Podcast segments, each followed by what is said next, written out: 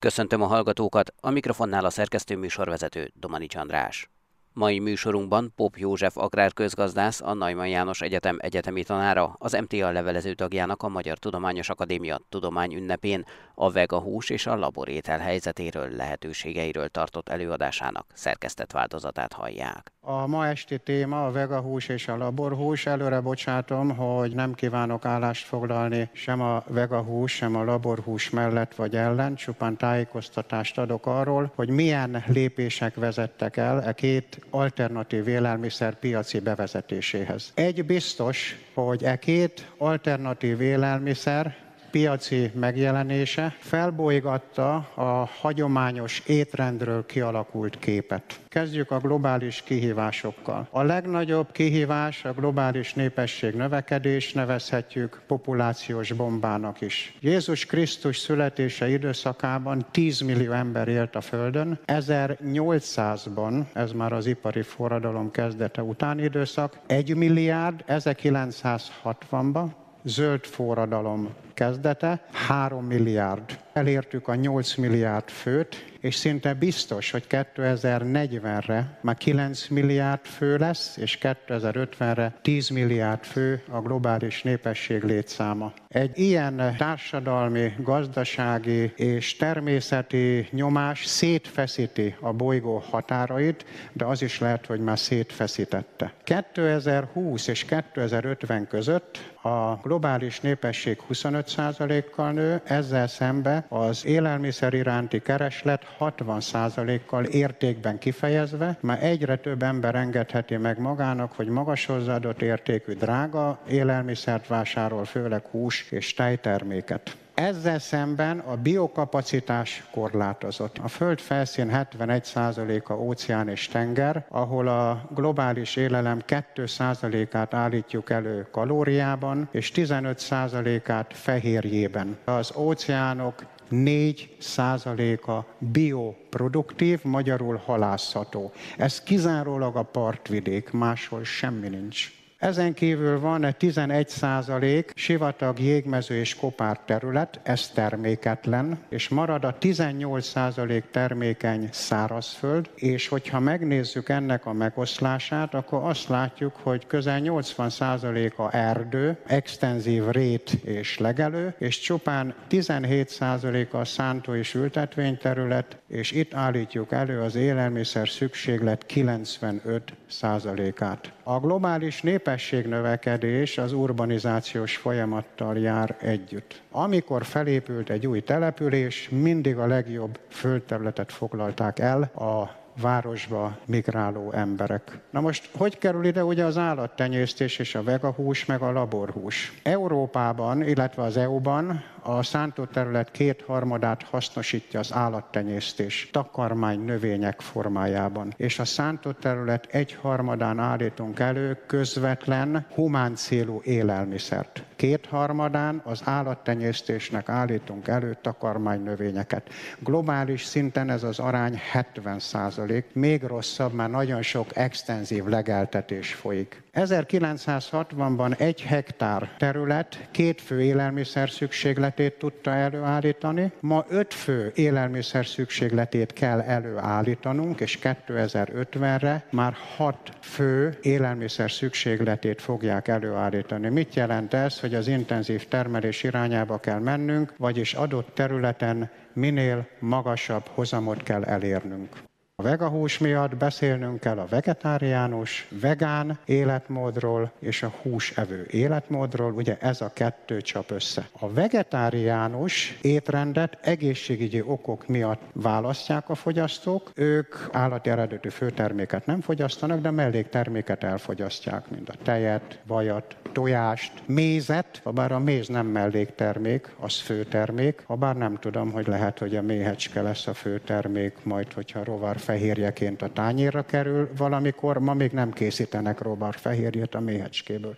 Ma főtermék. A vegán az egy életszemlélet. Azt mondja a vegán, hogy én tiltakozom állatjóléti okok miatt, hogy állatokat levágnak, állatokat ölnek, és nem vagyok hajlandó semmilyen állati eredetű terméket vásárolni. Sem állati bőrből készült ruhaneműt, de még a hal olaj omega-3 zsírsavat tartalmazó szépségápoló szereket sem vásárolják meg. De vannak további étkezési formák, van a frutarizmus, ők csak zöldséget, gyümölcsöt fogyasztanak, semmi mást. Van a nyers vegán, azok csak nyers zöldség, gyümölcsöt, és van a makrobiotikus étrendők évszaknak megfelelő nyers zöldséget és gyümölcsöt esznek. Növényi eredetű fehérjéből készül a vegahús, alapanyag szója, borsó, lencse, búza és egyéb fehérjék élelmiszer összetevőkkel keverve plusz kötőanyagot adnak hozzá,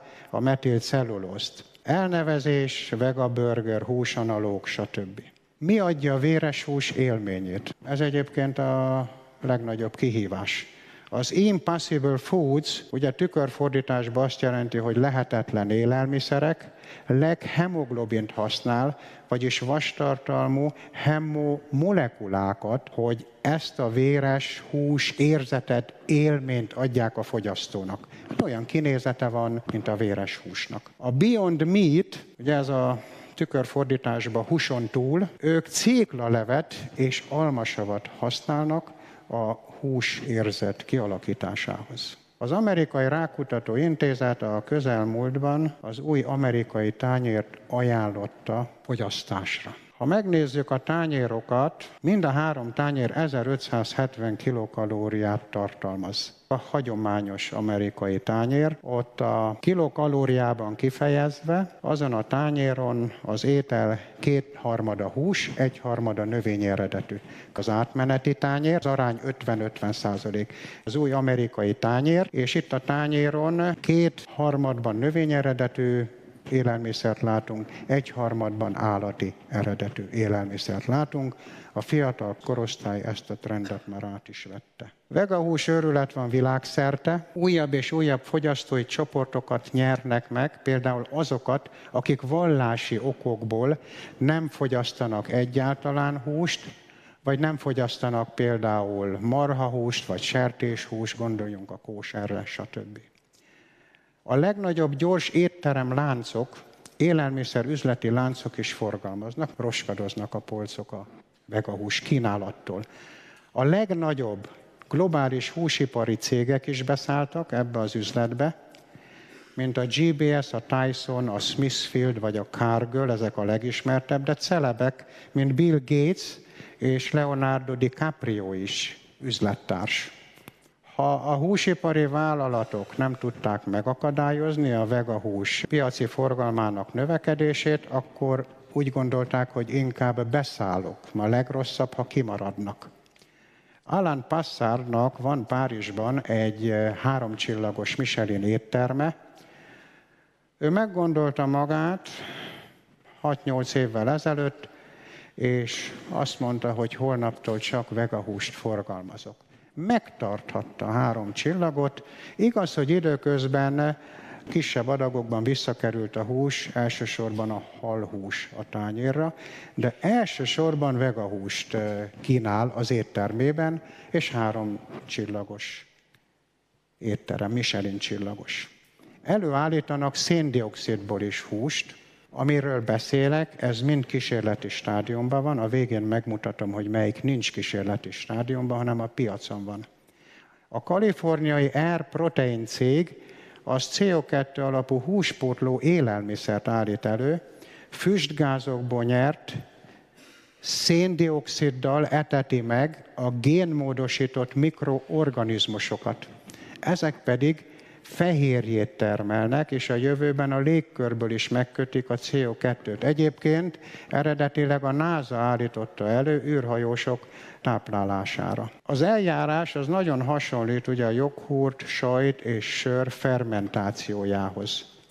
Az input mi levegő, ez nem kerül pénzbe, víz, az már kerülhet egy kis pénzbe, megújuló energia, íz és aromanyagokat adnak hozzá. A Finn Solar Foods nevű cég hús és tejtermék analóg fehérjét állít elő a légkörből megkötött CO2 felhasználásával.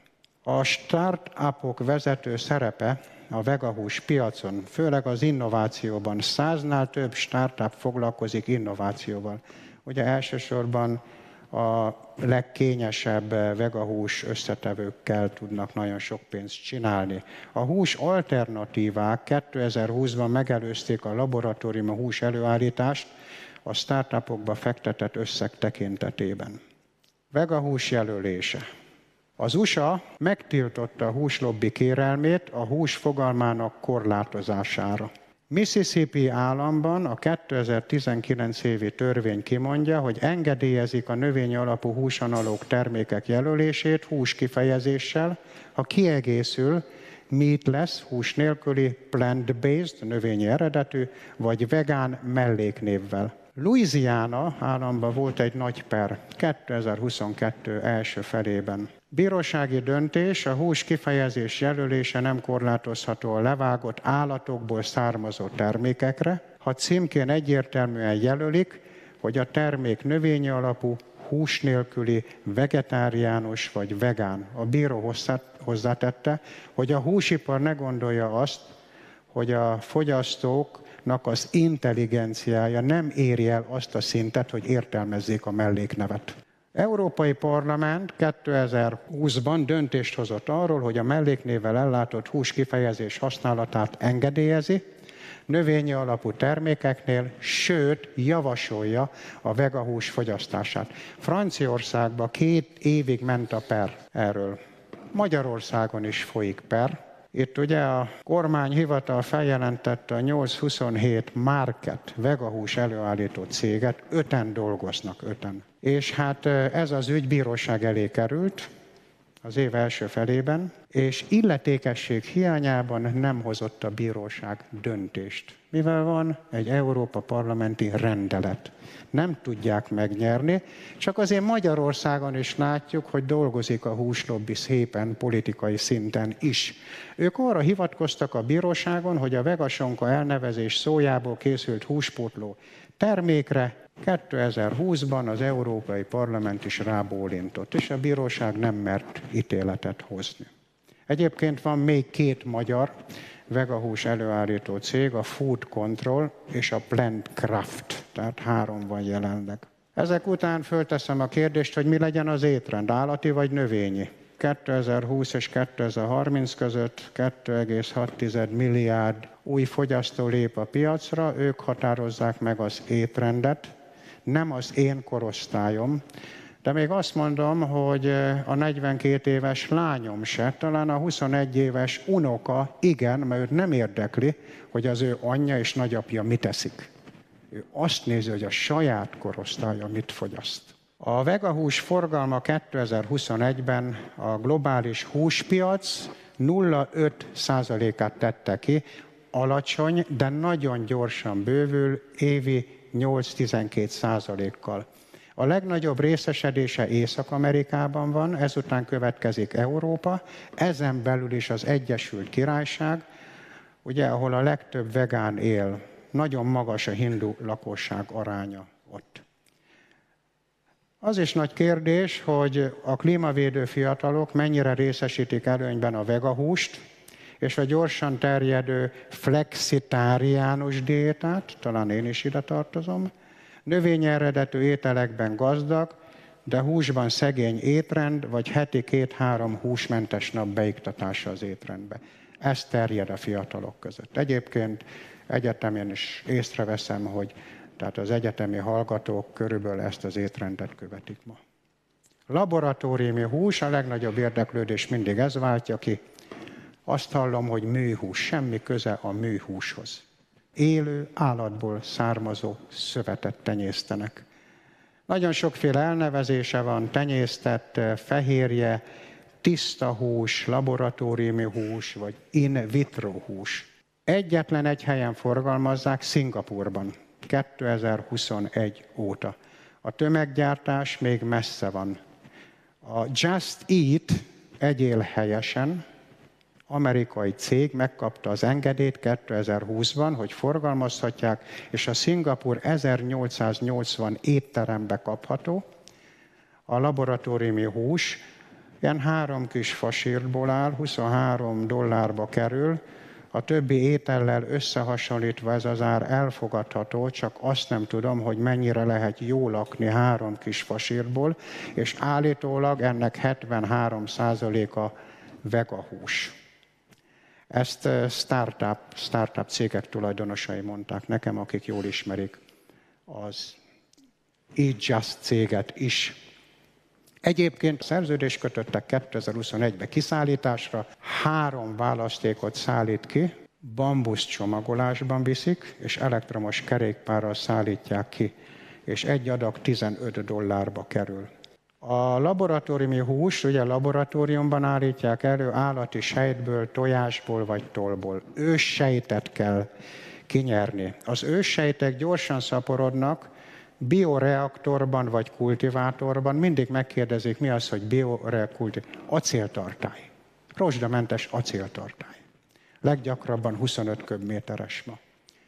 A sejteket tápanyagokkal táplálják, szénhidráttal, aminosavakkal és növekedés serkentő anyagot is adnak hozzá, hogy izommás, zsírrá vagy kötőszövetté alakuljanak. Élelmiszerbiztonsági aggályok akkor is vannak, ha steril körülmények között állítják elő, ugyanis keresztszennyeződés előfordulhat a tápanyagban.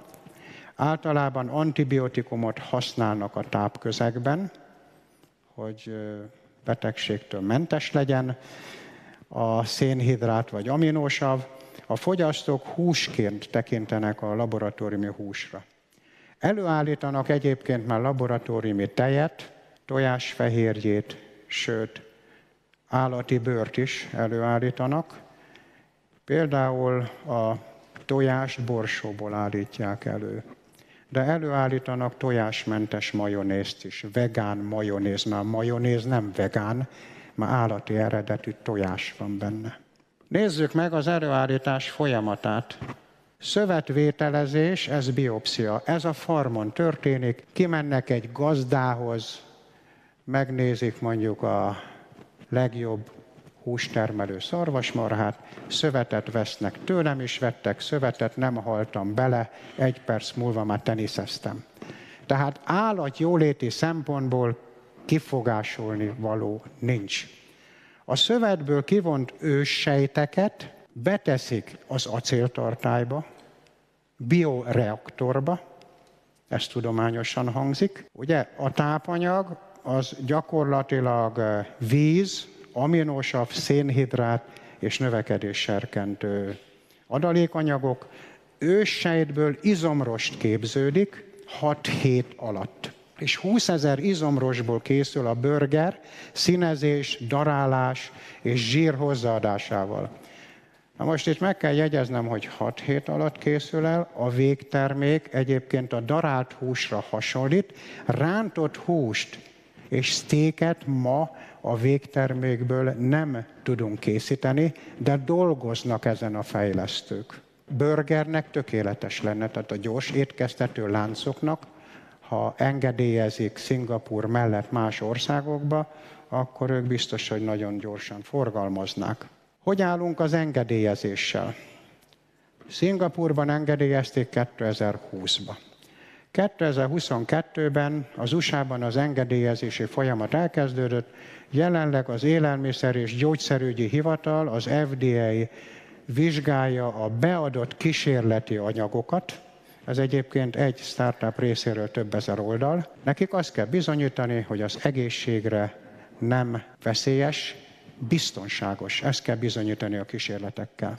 Ez valószínűleg 2000 23-ban még eltarthat, vagy legalábbis második feléig, és utána kerül a Szövetségi Mezőgazdasági Minisztériumhoz, ahol erősen megjelenik a húslobbi szerepe, és a startup cégek tulajdonosai sokkal jobban tartanak a USDA-től, mint a Élelmiszer és Gyógyszerügyi Hivataltól, azok a gyógyszereket vizsgálják, és az élelmiszereket. Az élelmiszereket ugyanúgy vizsgálják, mint a gyógyszereket.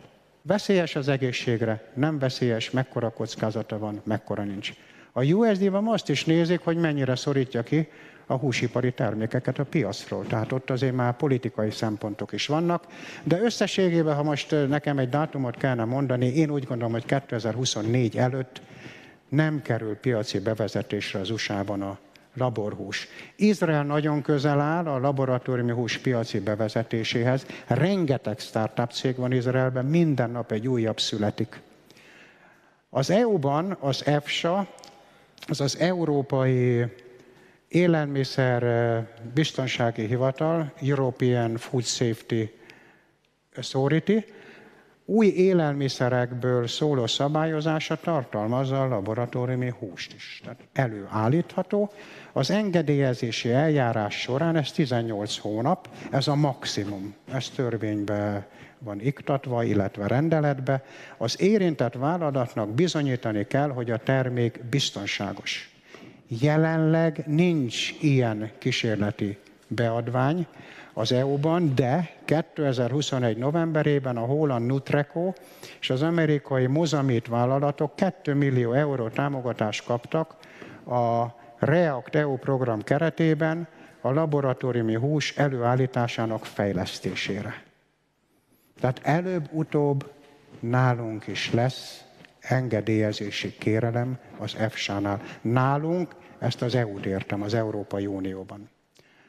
Itt is startup boom van. Említettem, hogy a vegahús területen száznál több startup cég van. A laboratóriumi hús előállításában 170 vállalat dolgozik, ezek a startup cégek.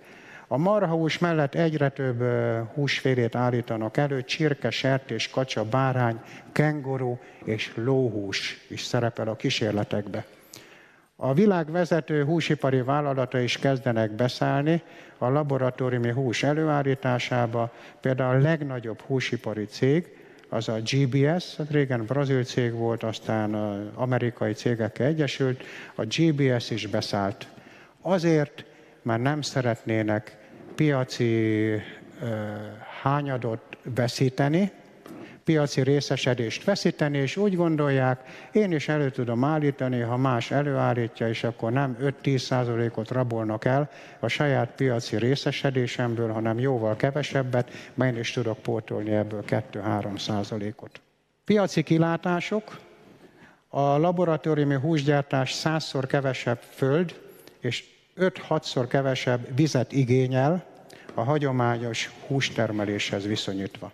A forgalom nagyon alacsony, csak szingapúri forgalom van, egy étterembe és házhoz szállítás van, ahogy mondtam. A jövőben gyorsan bővülhet, ez mondjuk 0,1 ezreléket sem tesz ki, ez 160 millió dollár ott az éves forgalom, elenyésző, de az engedélyezési folyamat lassú, ha az USA-ban engedélyezik, akkor gyorsan nő.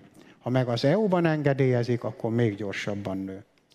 A bioreaktorok kapacitása folyamatosan nő, már 25 köbméter az általános, de az E-Just cég már 250 köbméteres bioreaktor gyárt, akkor 6 hét alatt sokkal nagyobb mennyiségű húst tudnak előállítani, mint ma. Vannak előrejelzések, sok előrejelzés van, hosszú távú, rövid távú. 2040-re az összes húsfogyasztás 60%-át a vega hús és laboratóriumi hús teszi ki, de nagy a szórás az előrejelzésekben. A CE DELF 16 költségszámításokat készített, azért 2021-ben 1 kg laboratóriumi hús előállítási költsége 22 és 116 dollár között változott, eszméletlen drága de 2030-ra ez a költség lemehet 6-17 dollárra, és már megközelíti a hagyományos marhós termelési költségét. Nagyon szépen köszönöm a figyelmet.